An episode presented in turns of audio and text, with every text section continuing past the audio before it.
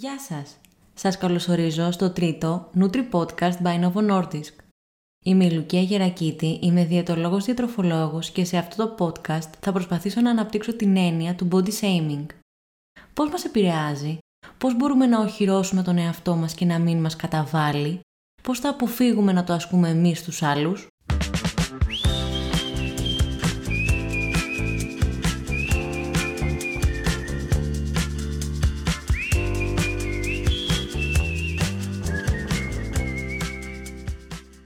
Το body shaming περιγράφει τα επικριτικά σχόλια που δέχεται ένας άνθρωπος για την εξωτερική του εμφάνιση. Δυστυχώς, αποτελεί μια πολύ συχνή κατάσταση και δεν είναι ένα φαινόμενο της εποχής. Συνέβαινε πάντοτε. Στο σήμερα όμως, λόγω του ότι το φαίνεστε είναι σημαντικότερο του είναι και η ύπαρξή μας επιβάλλει την αυτοπροβολή, είμαστε περισσότερο επιρρεπείς στο να βρεθούμε θύματα, αλλά και να γίνουμε θύτες. Να σας πω κάποια παραδείγματα body shaming. Πω πω πως αδυνάτησες, έγινες μια κούκλα. Τι σημάδια είναι αυτά, με λέιζερ θα φτιάξουν. Έχεις τόσο ωραίο πρόσωπο, προσπάθησε να φτιάξεις λίγο το σώμα σου. Πόσες φορές έχετε ακούσει να λέγεται κάτι παρόμοιο; Μήπως κάποια φορά να έχετε πει κι εσείς κάτι αντίστοιχο; Είναι τρία τα σημεία που πρέπει να έχουμε κατά νου. Νούμερο 1. Τα σχόλια για την εξωτερική εμφάνιση των ανθρώπων γύρω μας προσβάλλουν και πληγώνουν. Με κανέναν τρόπο δεν είναι βοηθητικά ακόμα και αν νομίζουμε πως τα κάνουμε με χιούμορ ή πως λέμε την αλήθεια. Νούμερο 2. Για το δικό μας σώμα και εμφάνιση δεν έχει κανένας το δικαίωμα να εκφράζεται αν δεν το έχουμε ζητήσει. Οι προσβολές και οι δίθεν χαριτωμένες επικρίσεις έχουν τεράστια σχέση με αυτό που τις ξεστομίζει και ελάχιστη με εμάς τους ίδιους. Σημείο νούμερο 3. Δεν υπάρχει καμία αντικειμενικότητα στο όμορφο και στο άσχημο. Δεν υπάρχει αποδεχτό και μη αποδεχτό σώμα ή εμφάνιση.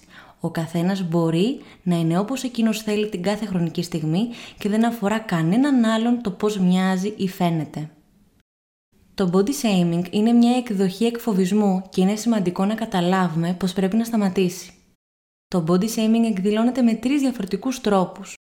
Κριτικάρω μονίμως και άδικα την εικόνα μου, κριτικάρω απερίσκεπτα την εικόνα του άλλου μπροστά του και κριτικάρω κρυφά την εικόνα κάποιου άλλου. Τα θύματα του body shaming τείνουν να εμφανίζουν χαμηλή αυτοεκτίμηση, προβλήματα ψυχικής υγείας καθώς και διατροφικές διαταραχές. Η επίκριση για την εμφάνιση συχνά οδηγεί σε αρνητική εικόνα σώματος. Αυτό σημαίνει πως τα άτομα έχουν αισθήματα ντροπής, στρες και απογοήτευσης για το σώμα και την εμφάνισή τους. Πολλές φορές τα άτομα με αρνητική εικόνα σώματος καταλήγουν απομονωμένα και έχουν περισσότερες πιθανότητες να πάθουν κατάθλιψη. Επίσης, η δυσαρέσκεια σχετικά με το βάρος ή την εικόνα σώματος αποτελεί ανεξάρτητο παράγοντα κινδύνου για την εμφάνιση νευρικής ανορεξίας και βουλημίας. Το body shaming έχει βαθιές πολιτισμικές ρίζες στην κοινωνία, στα μίντια, στην οικογένεια και στον τρόπο που μεγαλώνουμε, ακόμα και στην τέχνη ή τον κινηματογράφο. Φυσικά, οι πατριαρχικές κοινωνικές δομές που ακόμα επικρατούν βοηθούν την ενίσχυση της επικριτικής διάθεσης, ιδίως προς το γυναικείο φύλλο. Τώρα, πώς αντιμετωπίζουμε τα πικρόχολα ή τα ενοχλητικά σχόλια; Το σημαντικότερο είναι να επικοινωνήσετε το πώς αισθάνεστε. Αν τα σχόλια που δέχεστε από φίλους, συγγενείς ή συναδέλφους είναι επικριτικά ή ενοχλητικά, εξηγήστε χωρίς καμία περιστροφή πως δεν αποτελούν βοήθεια για εσάς.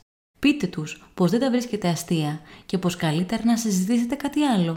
Αν αυτό δεν γίνει κατανοητό ή σας παρεξηγήσουν, τότε περνάμε στο νούμερο 2, το οποίο είναι πως για να διαφυλάξετε την ψυχική σας υγεία πρέπει να απομακρυνθείτε από τους αρνητικούς ανθρώπους. Προσπαθήστε να συναναστρέφεστε με άτομα που έχετε την ίδια κοσμοθεωρία, ειδικά σε τέτοια ζητήματα όπως είναι αυτό της αυτοαποδοχής αλλά και της αποδοχής της διαφορετικότητας τους ανθρώπους που μας πληγώνουν, καλύτερα να τους κρατήσουμε σε απόσταση. Ως τρίτος και τελευταίος τρόπος αντιμετώπισης του body shaming θέλω να αναφέρω την αληθινή οχύρωση του εαυτού μας μέσω της καλά ενισχυμένης μας αυτοεκτίμησης. Το καλύτερο όπλο για κάθε είδους εκφοβισμού είναι η σταθερότητα, η δυνατή μας προσωπικότητα και η υψηλή αυτοπεποίθηση. Αν σε αυτό το επίπεδο χρειάζεται βοήθεια, μην διστάσετε να ζητήσετε τη βοήθεια ενός ειδικού ψυχικής υγείας. Ως αντίδοτο του body shaming υπάρχει το κίνημα του body positivity. Ως αντιρροπιστικός μηχανισμός στο κυνήγι της κάλπικης ομορφιάς και του αψεγάδιας του κορμιού, οι υποστηρικτές του body positivity έχουν θετική σκέψη, υποστηρίζουν το σεβασμό στις επιλογές των συνανθρώπων τους, αποδέχονται και εκτιμούν αληθινά τη διαφορετικότητα στα σχήματα, τα μαλλιά, το δέρμα και τα ρούχα των άλλων. Λόγω του ότι η διάθεσή μας να επικρίνουμε αλλά και η ευθραστότητά μας στην επίκριση των άλλων διαμορφώνονται κατά την παιδική και εφηβική ηλικία, οφείλουμε ως διαμορφωτές της επόμενης γενιάς να είμαστε ιδιαίτερα προσεκτικοί με ό,τι λέμε στα παιδιά, αλλά και πώς μιλάμε για τους άλλους μπροστά τους.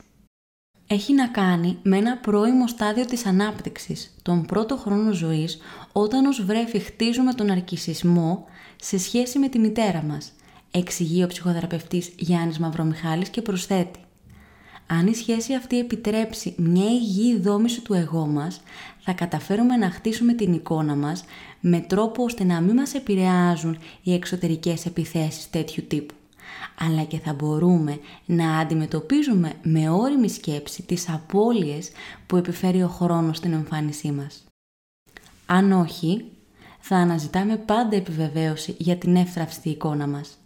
Και προκειμένου να επιβιώνουμε, να μην νιώθουμε θύματα και να προστατέψουμε το ευάλωτο εγώ, απέναντι στους κάθε είδους body shamers, επιλέγουμε ασυνείδητα το μηχανισμό της ταύτισής μας μαζί τους.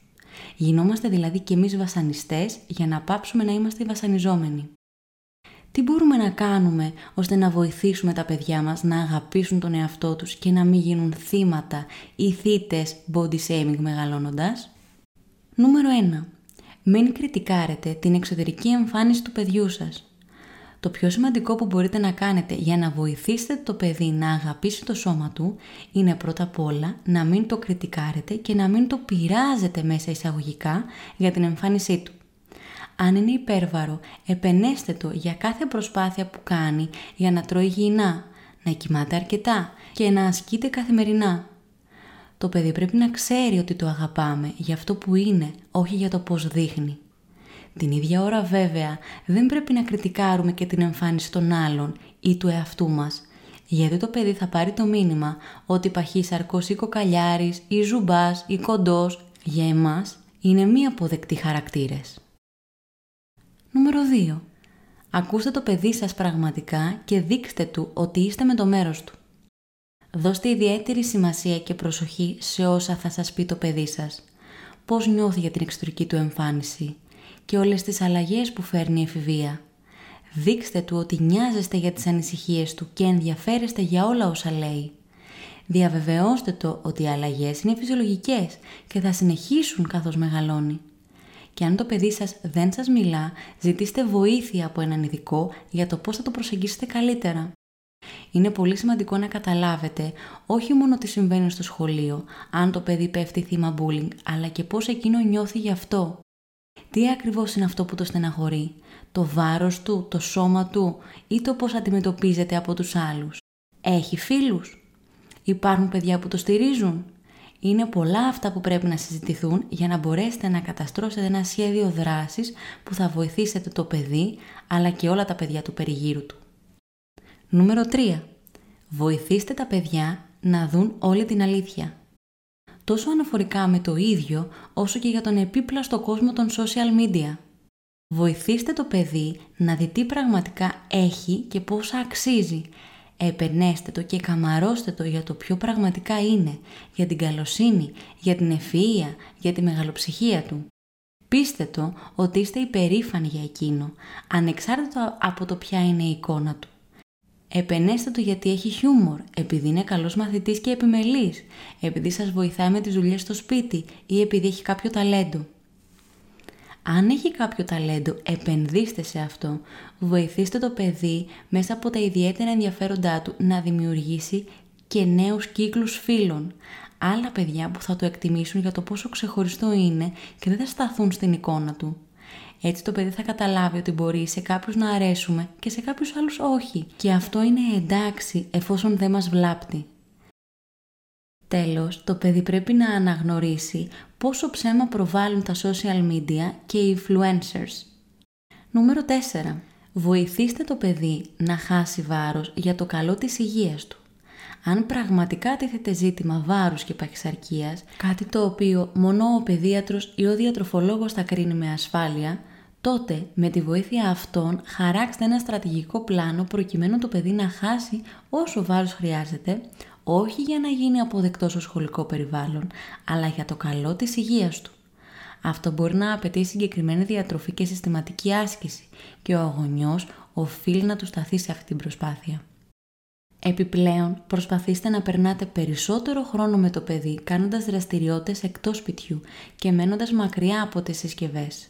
Σε κάθε περίπτωση κρατήστε επαφή με τον παιδίατρο ή τον διατροφολόγο που ειδικεύεται στα παιδιά, ο οποίος θα μπορέσει να υποστηρίξει το παιδί και σε ψυχολογικό επίπεδο. Νούμερο 5. Οπλίστε τα παιδιά απέναντι στα κακεντρεχή σχόλια.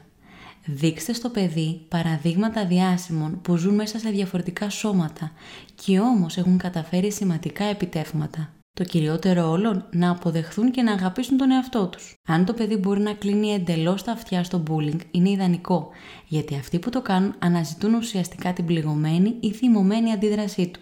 Διαφορετικά, είναι σημαντικό το παιδί να ξέρει να απαντά. Για παράδειγμα, αν ήθελα τη γνώμη σου θα τη ζητούσα. Το να μιλάς έτσι σε κάνει να νιώθεις καλά με τον εαυτό σου. Τέλος, πείτε στο παιδί πως είναι σημαντικό να υπερασπίζεται συμμαθητές του όταν πέφτουν θύματα bullying ή body shaming. Ελπίζω όσα είπα να τα βρήκατε αρκετά χρήσιμα. Θέλω να σας αφήσω με το τελευταίο μότο για σήμερα. Δεν τρέπομαι για το σώμα μου, αγαπώ τον εαυτό μου και μόνο έτσι θα αγαπήσω και τους άλλους. Γεια χαρά!